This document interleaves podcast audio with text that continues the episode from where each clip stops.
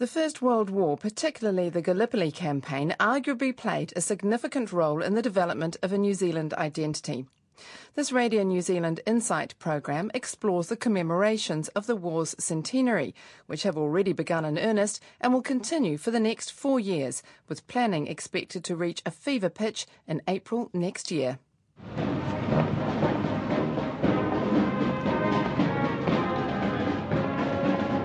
It's been only three months since the outbreak of the First World War centenary commemorations. Yet in that time, dozens of events have already taken place all around the country to remember a war of which there is no one left who has any personal memory. Many millions of dollars are being invested in a remembrance of the Great War, the war supposedly to end all wars. I'm Gail Woods, and this insight looks at what it is that's being remembered, why it's being remembered, and whether the lessons of the past are being ignored at a time when New Zealand is yet again committing to involvement in a Middle East conflict.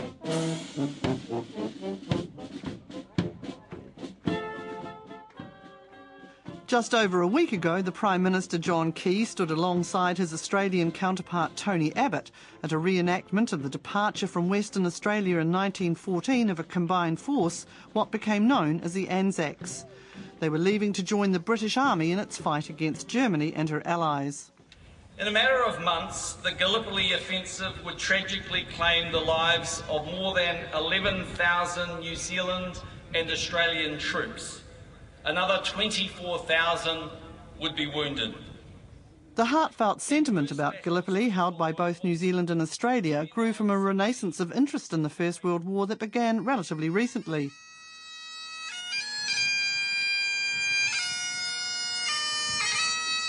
This year's Anzac Day, the 99th, drew a large crowd to the cenotaph in Wellington.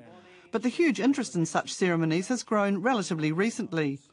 That many people rise at a very early hour on a public holiday to attend Anzac Day services is valued highly by the Returned and Services Association.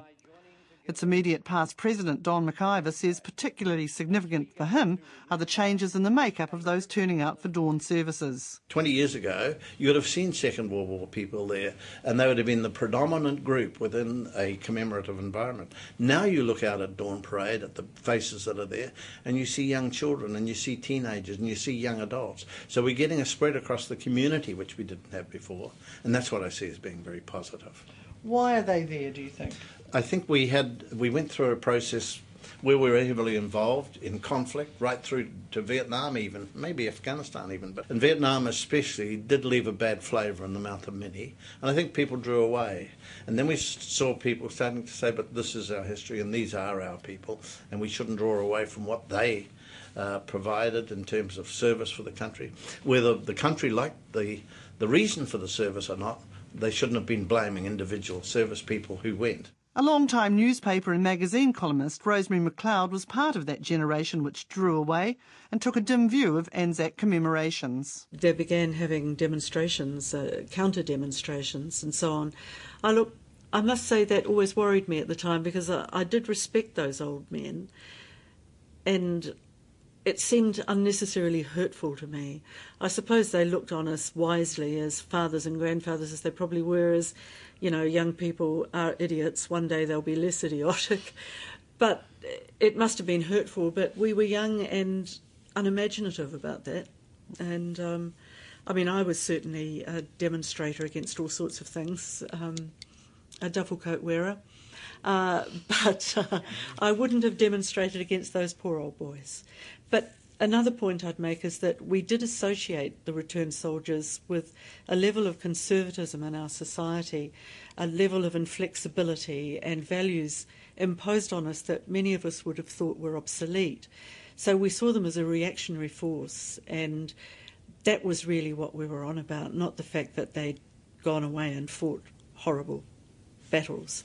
An historian for the Defence Force, John Crawford, is another who believes antipathy towards Anzac Day services in the 1960s and 70s was tied up with the strong anti-war sentiments of the time.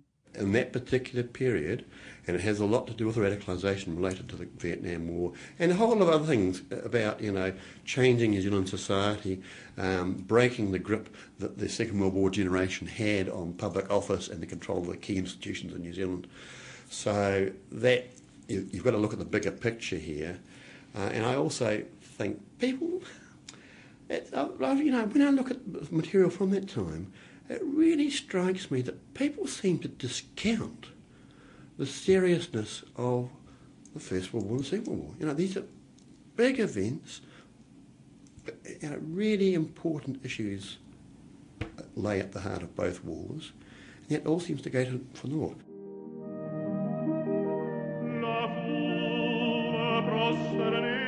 Renewed interest in the war was sparked by the emergence of new literature and movies in the 1980s, such as the Australian film Gallipoli.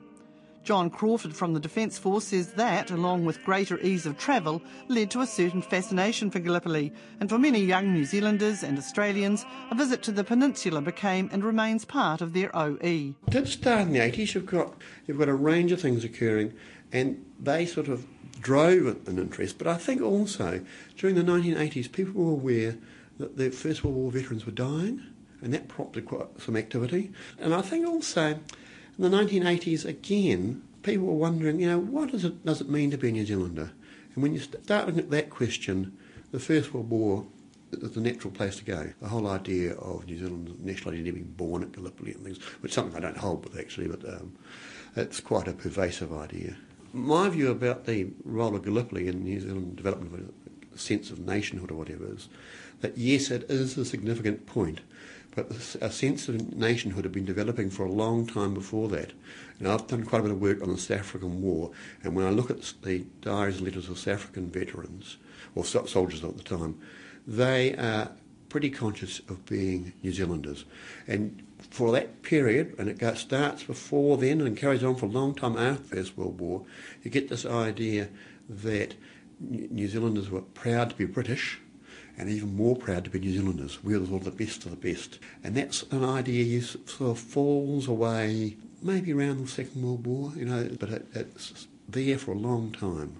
So it's a complex business, this idea of developing a national sense of national identity. A former New Zealand representative to the United Nations, Tom Larkin, who began his long career in the diplomatic service in 1946, views the current commemorations from a long personal historical perspective, including serving in the New Zealand Navy in the Second World War. He was born in 1917, shortly after the catastrophic Battle of Passchendaele, where New Zealand suffered its most disastrous loss of life, 800 deaths in one day. While he was too young to remember the war itself, for a young Tom, there was a special connection. I was christened Thomas Cedric, and the Thomas is uh, named after my uncle Tom, who was killed in the last days of the war, and was said to be a, a very fine person. I have photographs of him that um, revealed somebody of rather imposing physical stature. He won a military medal, and he was killed in the last days of the war. And that was a source of great grief to my mother, who said that his death was the only trouble he had caused anybody. Did they talk a lot about him? Yes, as quite you were a growing bit, up. Quite a bit, but it was uh, it was a sort of mythologized uh, version of him. So he's he's always seemed to me to be the sort of person I would have loved to have had as a, as a real live uncle. Mr. Larkin says while the family talked about his uncle, he doesn't recall remembrance of the war itself on anything like the scale of more recent years, although he points to one particular activity during his school years in New Plymouth. I do remember that at Central School we had a, a procedure which was known among the pupils as saluting the flag and once a week we would be paraded and everybody would salute the flag. Uh, so there was this regular commemoration in that sense. I really don't remember too much about Anzac Days in, uh, in that period. He says, however, the sacrifices of the generation who fought in the war became apparent to him during the 1930s. I do remember very well the incidents of the uh, Depression and then su- subsequently I've read um, accounts of, of those years, and um, particularly one passage in Bill Sutch's book on the quest for security in New Zealand impressed me enormously when he talked about the ranks of the unemployed who were demonstrating against the privations they were experiencing and the ordinary public being aware from having watched them as they marched in the formations that they'd been taught during the war, that the public then came to realise that the people who were causing them a certain amount of irritation because they were protesting in the streets were exactly the same people that they admired so much for their efforts in World War One. John Crawford from the Defence Force also acknowledges the ongoing sacrifices of those soldiers. Well, I think the generation that went off to fight in the First World War was a very unlucky generation. They go after the First World War, they come back to New Zealand. The 1920s are not good in New Zealand economically. Things are pretty bad. And then, of course, along comes the Great Depression. It gets even worse. And then you get the Second World War. And, of course, by that time, a lot of the First World War veterans had uh, sons were you know, the right age to go after the Second World War. So, how unlucky.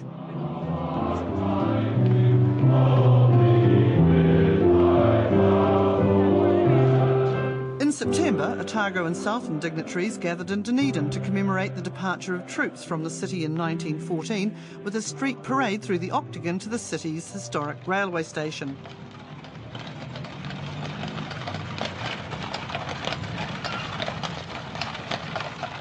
Transport of the time, marching troops and red cape nurses in period costume, accompanied by brass and pipe bands, gave a flavour of how Dunedin's sons, and daughters in some cases, marched off to war all those years ago.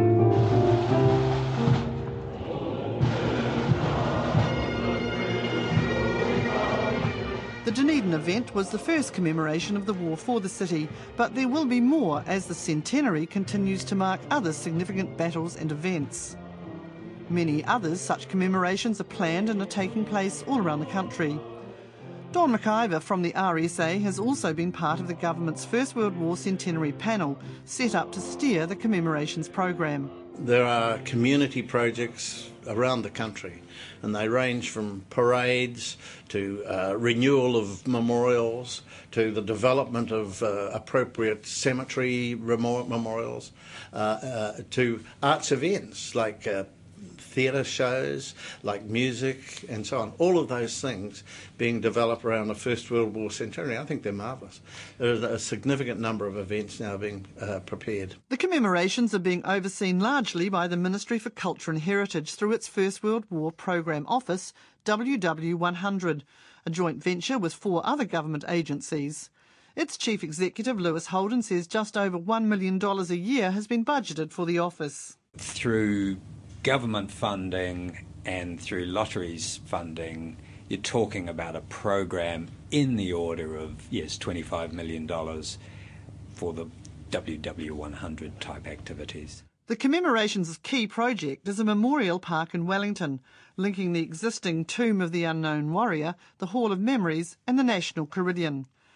The development of the park, expected to be open next year for the 100th Anzac Day, is estimated to have a final cost of $12 million. The traffic underpass needed so that the park could be built has an estimated cost of up to $75 million.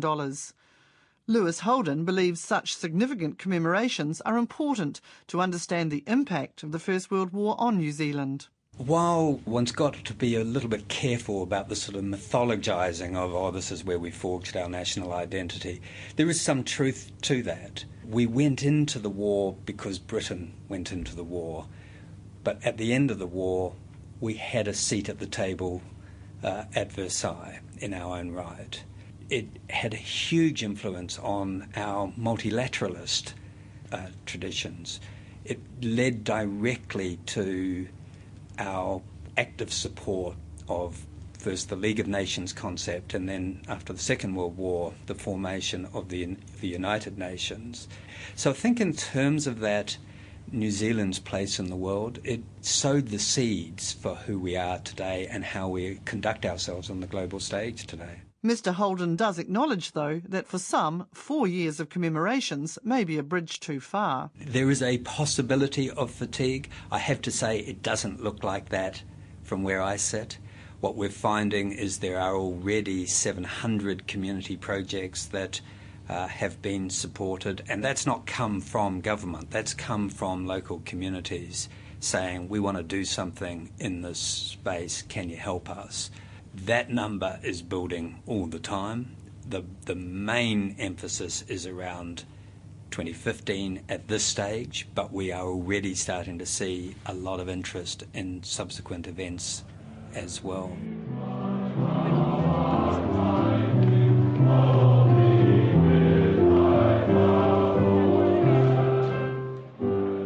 In Britain, commemorative events began on August the 4th, with the royal family playing a leading role.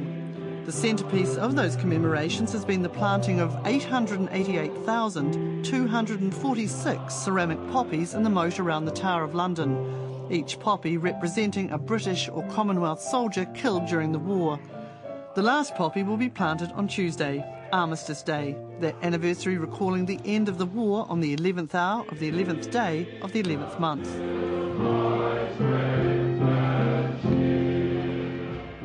The beginning of the centenary in Britain prompted one British writer to describe it as a military propaganda opportunity in which so called lessons learned have been ignored or forgotten.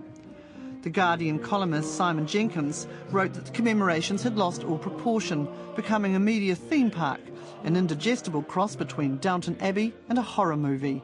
Furthermore, it was, he despaired, to continue for four years. It's not a view shared by a British historian, Richard Grayson, a professor of 20th century history at London's Goldsmith University. Professor Grayson says the opening salvos of the first month of commemorations are unlikely to be sustained.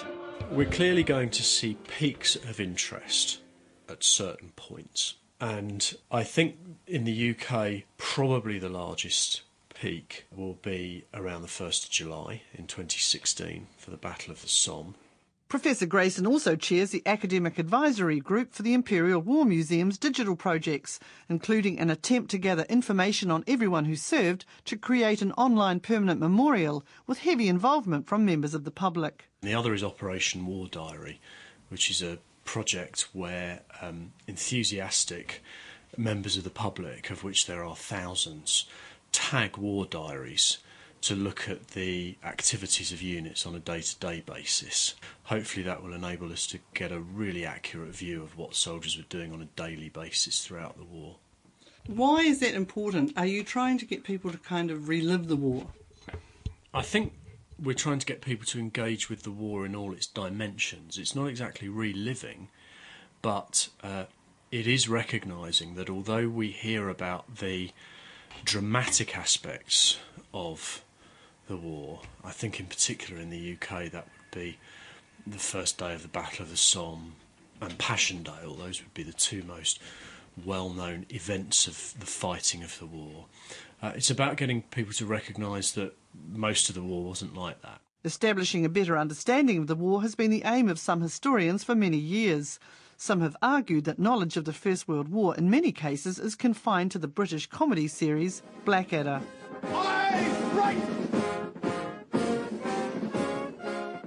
Professor Grayson says that's a very limited view. Well, it's not good history, and there are many supposedly informed people who uh, appear on the TV talking about the Blackadder view of history. So, for example, I was watching the BBC uh, news channel the other night, and there was a journalist on talking about the working class having been killed and the officer class having given out orders. Well, and, and people will accept that because it's somebody supposedly who knows something about this, who's on the TV, putting out a view that just feeds an inaccurate view. The most dangerous part of the British Army, or the most dangerous place to be in the First World War, was a junior officer, the officer class, the, the public schoolboys who um, served with a, a sense of honour and duty, and were, were the sons of those giving out the orders in lots of well, in lots of cases, sons or grandsons. But I just think I think it's um, hugely demeaning to those who served when you have inaccurate views of the past being put out like that. Professor Grayson says another often stated view of the war was that the soldiers were lions led by donkeys, the officers in charge. But he says Blackadder is not all wrong. It's problematic because it leaves people with a view, for example, that men lived in trenches all the time. Well, they didn't. They were at the front line about one week every month in an in an infantry battalion. But Blackadder's uh, still, I think, has a truth within it, which is about the horror of moments of battle, moments of death. The emotions that people went through uh, are very vividly put forward in uh, in Blackadder. But if it's taken in its entirety, portrayals of General Melchett, for example, as a proxy for Haig, who he's often taken as that, then it does reinforce a lines led by Donkey's view, and people don't know that lots of senior officers were killed during the war, that um, the uh, British Army got better in what was a very new kind of warfare for them. They learned as the war went on. Uh, officers did care about their men, uh, and ultimately Germany was militarily defeated by the Allies. Field Marshal Sir Douglas Haig, who commanded the British Expeditionary Force from 1915 to the end of the war, is a controversial figure, variously viewed as a hero by some, a bungling fool by others. Professor Grayson says for some, their view of the war, and in particular Earl Haig, is fixed. If you look at Haig's funeral in 1927, that more people were on the streets for Haig's funeral than were for Princess Diana's funeral uh, much, much later. And we remember what that was like. That's quite a, a compelling uh, piece of evidence. And I actually had an argument in the Imperial War Museum, uh, just going through the exhibition as a member of the public just last week with somebody. There's a dis- interesting display on Haig which points how views of him have changed. And a man came in at the very end of it and just saw the final bit saying something like historians now view Haig as uh, somebody who transformed the British Army into a fighting force that was capable of winning the war. And he just said, well, they're idiots, and he, Haig was a moron. So I just turned round to him, I was quite angry about it, and said, well, watch the rest of the film and from the start, and you might change your view. And we had a bit of a discussion about it, and he was just clearly uninterested in any alternative view that Haig actually learned and made progress, and was not necessarily stupid from the beginning anyway. He says criticism heaped on Earl Haig is often ill informed. There's a criticism, for example, that on the first day of the Battle of the Somme he had lunch. Well, he's a general behind the lines taking strategic decisions uh, and also some tactical ones. Is anybody's interest served by Haig going without food today uh, as some kind of uh, uh, sacrifice for the men? And, and, and if he had said, Well, I'm not eating today because the men are going through hell, people would have said that that was really stark recompense for all for all the deaths. So, uh, and this is we have to remember as well that this is a war fought on a scale like no other. Um, but the generals don't have the kind of radio communications that would appear in the Second World War. So they have to um, they have to be well away from the front because they have to be able to view things on a on a grand scale, but they can't actually do anything very much about operations on a on a day by day or an hour by hour basis. And I think that the um, criticisms of Haig are themselves quite ill informed by the realities of war across the many miles of the Western Front. Back in New Zealand, John Crawford, who has been the Defence Forces historian for 28 years, says it's important the commemorations represent the war accurately. The problem with the Blackadder view is that it has just enough truth in it to give it a lot of currency. And of course, you're dealing with an extremely funny television show which, you know, had a big impact on many people. I'm constantly surprised when I meet members of the public about the number of people that know an awful lot about the First World War, who have read lots of books, done research on their family or whatever. They know a lot. And then you get a lot of other people who would be hard put to identify where Gallipoli was. If we're going to commemorate it, and these commemorations are costing millions of dollars, is it important that people they remember it as it actually happened, that they don't have some sort of view of it that has been engendered by watching a television program or whatever? Is it important or doesn't it matter? Well, I think it is important. I hope that over the next four years, the general le- level of knowledge and the public knowledge about the First World War will go up markedly. Why is it important for something that happened so long ago? Well, of course, you've got 18,000 dead New Zealanders straight off. And not just the dead, you've got all the wounded, and all the other people that were uh, affected by the war. So if you want to understand what it is to be a New Zealander in the 21st century, I think a good understanding of what happened 100 years ago is central to that. For columnist Rosemary McLeod, her ambivalence towards the commemorations is coloured by the potential for politicians to attach themselves to the sacrifices of the past, particularly at a time when New Zealanders are being committed to yet another Middle East conflict. It's rather distasteful. It's like borrowing from the, the legitimacy of that war, which is something that I think nobody disputes.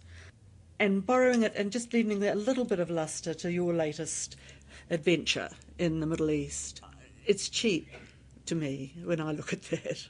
I, I, I think politicians should have a very limited role. Don McIver from the RSA acknowledges that too much political involvement could have a downside. Well, I don't think you're ever going to avoid the all round uh, ceremonial involvement that there would be. And I mean, it's always been a case that when you commemorate an, uh, a, an event or a, New Zealand's commitment to a particular battle, you're inevitably going to have politicians who join you in that commemoration. But they're a part of the structure of New Zealand, and it's appropriate for them, as part of the structure, to be there for the commemoration, as long as they don't take it over. And of course, I think the RSA and others will make sure that they don't do that. He says it's also important to guard against any suggestion that there is glory in war. We look at it uh, in terms of the remembrance of the sort of sacrifice that these people made. We look at it from the point of view of the folly of war. There are things that we should remember, but we've got to focus on what they mean uh, in terms of where New Zealand is going now. It shouldn't just be a commemoration of the past. Isn't there some inevitability, though, when you're commemorating an event on that scale, that some sort of glory does attach to it, almost like a perverse outcome. Is there a danger of that? Yeah, I, I think it's inevitable that something like that is going to happen. I mean, if you have a family who realise that they had a great grandfather who lost his life at Passchendaele and they've found the history and they have the ability to remember him, they'll remember that person positively. And for that family, it'll be a great event. But I still say that whilst that's happening and it'll happen around the country, we also have to focus forward from those events, take the lessons, take the positive issues out of it, and apply those to how we live today and how we make decisions today. I'm Gail Woods, and that's Insight for this week.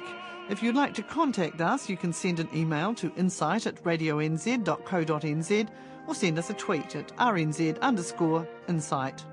I wrote and presented that program. It was produced by Philippa Tolley with technical production by Chris Keogh.